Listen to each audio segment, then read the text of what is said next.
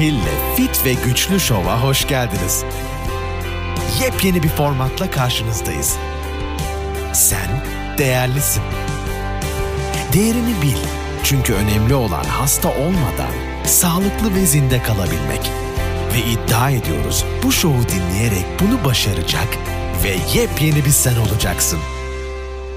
Fit ve Güçlü Show'a hoş geldiniz. Ben Karen Hill. Yeni bir hafta, yeni bir bölümle karşınızdayım.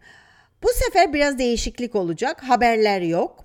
Ve size bir kalp cerrahının yazdığı bir makaleyi okumak istiyorum.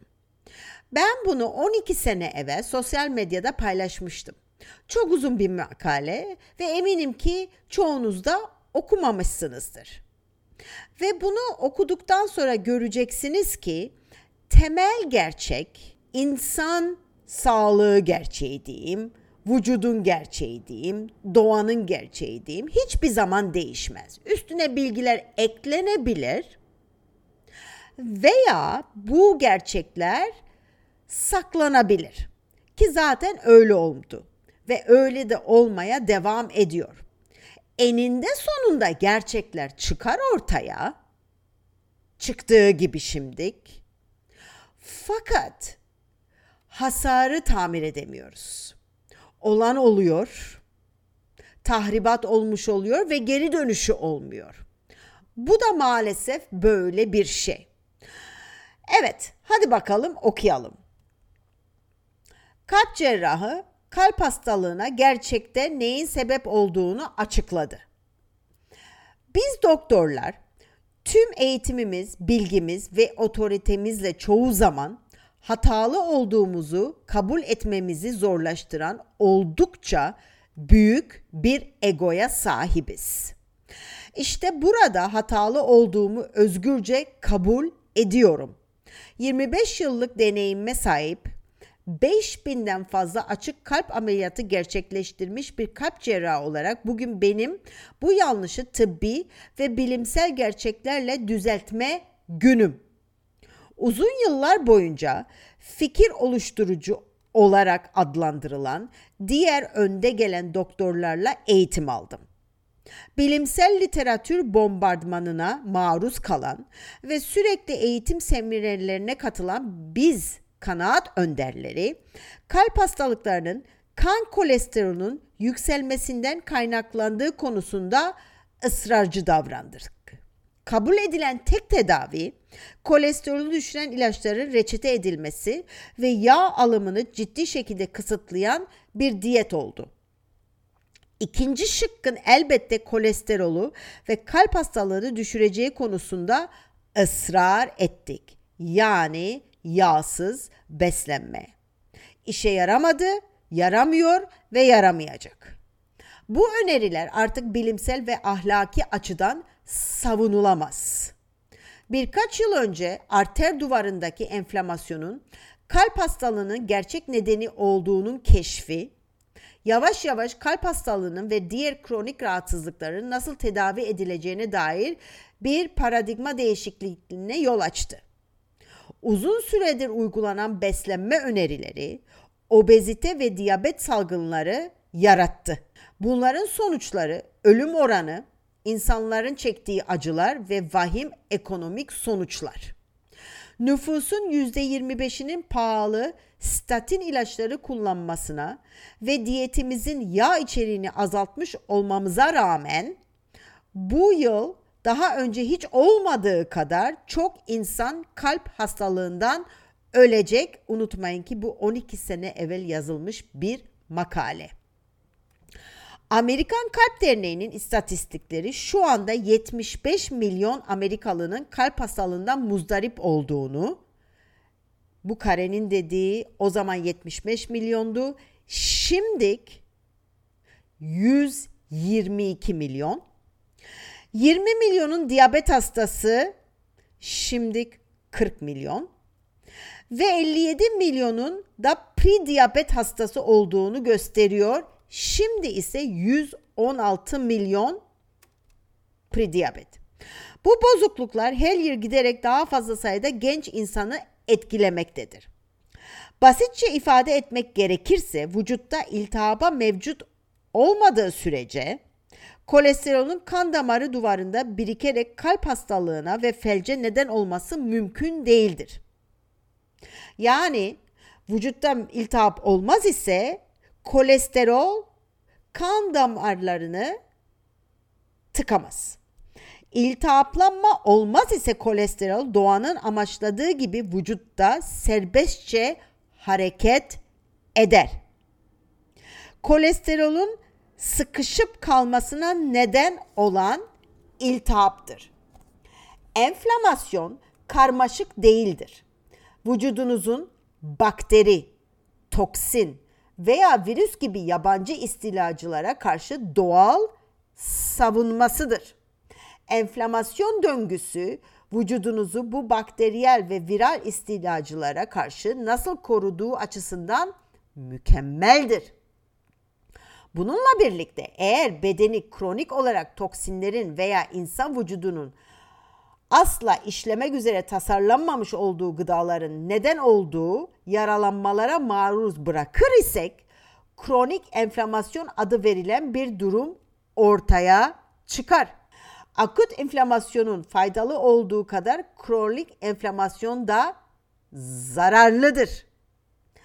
Hangi düşünceli kişi vücuda zarar verdiği bilinen gıdalara veya diğer maddelere bilerek tekrar tekrar maruz kalır? Karen diyor. Hangi kafasını kullanan insan bile bile zararlı yiyecekleri tüketir?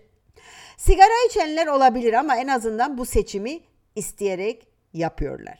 Geri kalanımız kan damarlarında tekrar tekrar hasar eden, olduğunuz olduğumuzu bilmeden yağ oranı düşük, çoklu doymamış yağ ve karbonhidrat oranı yüksek olan önerilen ana akım diyeti uyguluyoruz.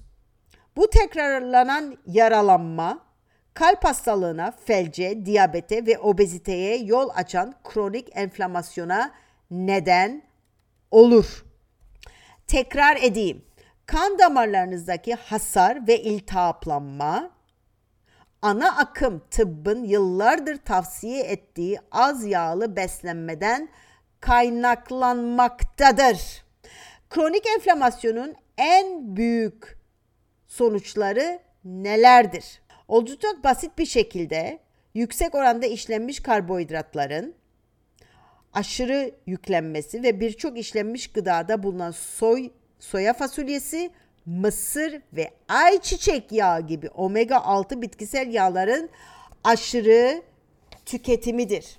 Bir dakikanızı ayırıp sert bir fırçanın yumuşak deri üzerine oldukça kırmızı ve neredeyse kanayacak hale gelinceye kadar tekrar tekrar sürttüğünü hayal edin. Bunu 5 yıl boyunca her gün günde birkaç kez uygulayın. Eğer bu acı verici fırçalamayı tolere edebilseydiniz, her tekrarlanan yaralanmayla daha da kötüleşen, kanayan, şişmiş, enfeksiyonlu bir bölgeniz olurdu. Bu şu anda vücudunuzda meydana gelebilecek iltihaplanma sürecini görselleştirmenin iyi bir yoludur. Enflamatuar sürecin harici veya dahili olarak nerede meydana geldiğine bakılmaksızın aynıdır. Binlerce atar damarın içine baktım. Hastalıklı bir atar damar sanki birisi eline bir fırça alıp duvarını defalarca fırçalamış gibi görünür. Günde birkaç kez yediğimiz yiyecekler daha fazla yaralanmaya yol açan küçük yaralanmalara neden olarak vücudun sürekli ve uygun şekilde iltihaplanmaya tepki vermesine neden olur. Tatlı bir böreğin baştan çıkarıcı tadının tadını çıkarırken vücudumuz sanki yabancı bir istilacı gelip savaş ilan ediyormuş gibi endişe verici bir tepki verir.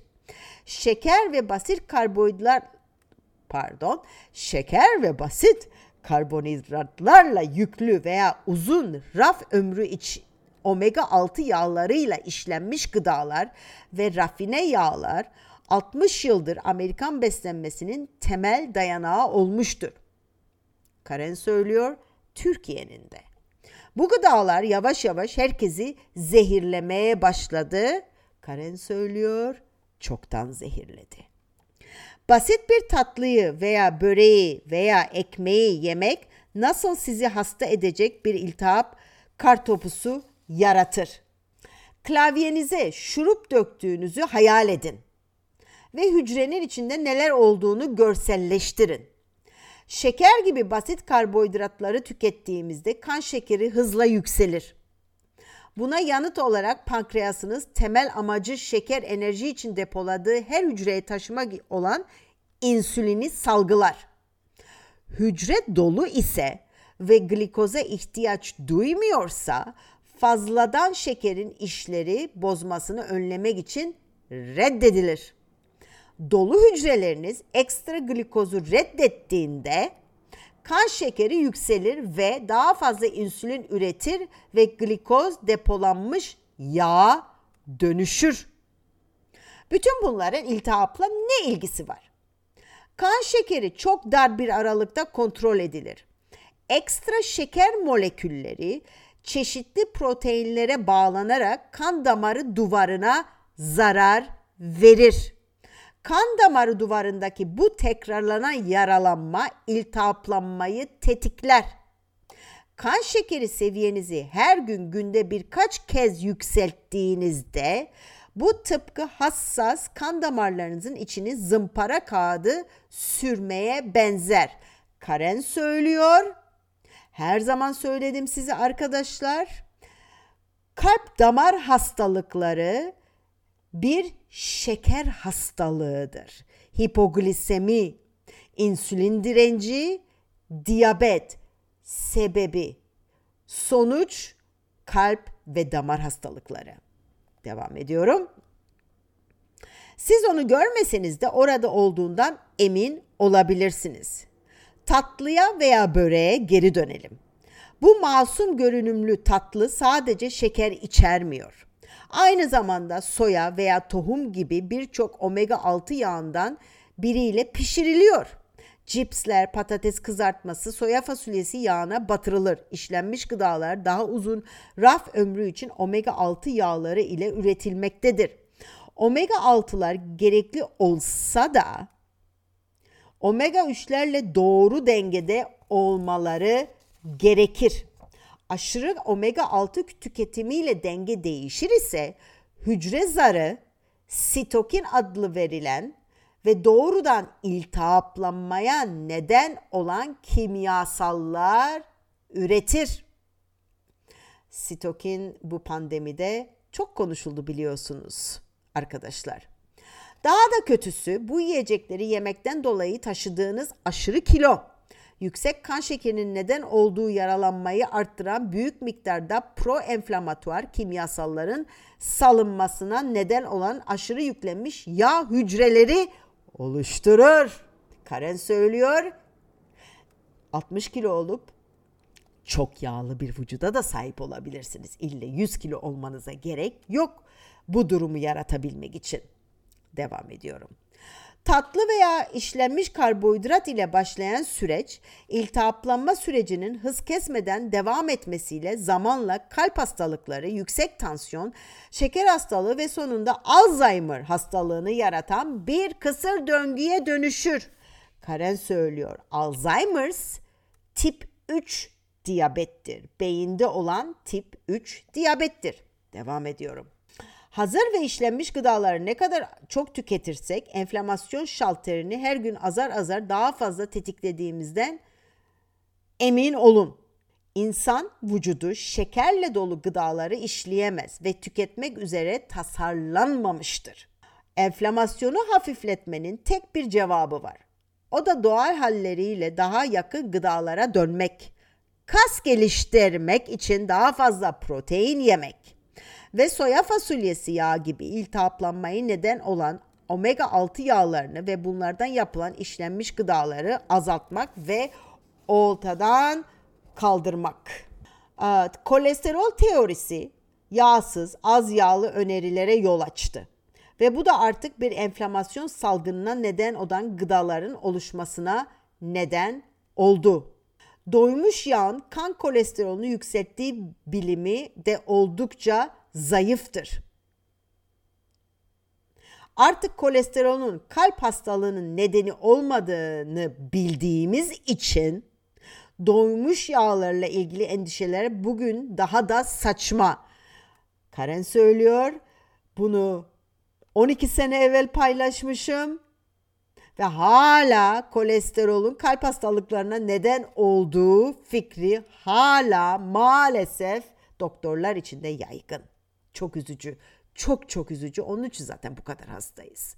Ve Karen hala söylemeye devam ediyor. Ne kadar kolesterolünüzü ilaçla onunla bununla düşürürsünüz o kadar bağışıklık sisteminiz çöker. Artık kalp hastalıklarına ve diğer sessiz katillere yol açan bir arteriyel enflamasyon salgınıyla karşı karşıyayız. Ve doktorun makalesi bitti. Şunu söylemeye çalışıyorum. Gerçekler her zaman gerçektir. Üstü kapatılabilir. Ama her zaman ortaya çıkacaktır. Geç de olsa.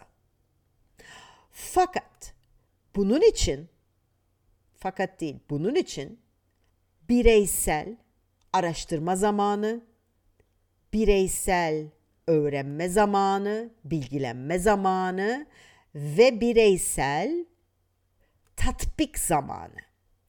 Artık bu zaman kolektif bir dönüşüm zamanı değil. Toplumca, grupça, kolektif, herkes, o barış vesaire o günler bitti. Bu sene kendini kurtarma zamanı. Bu sene bireysel sorumluluk alma zamanı. O bakımdan ben eğitimler veriyorum. Postlar yapıyorum. Ee, ki bilgilenin.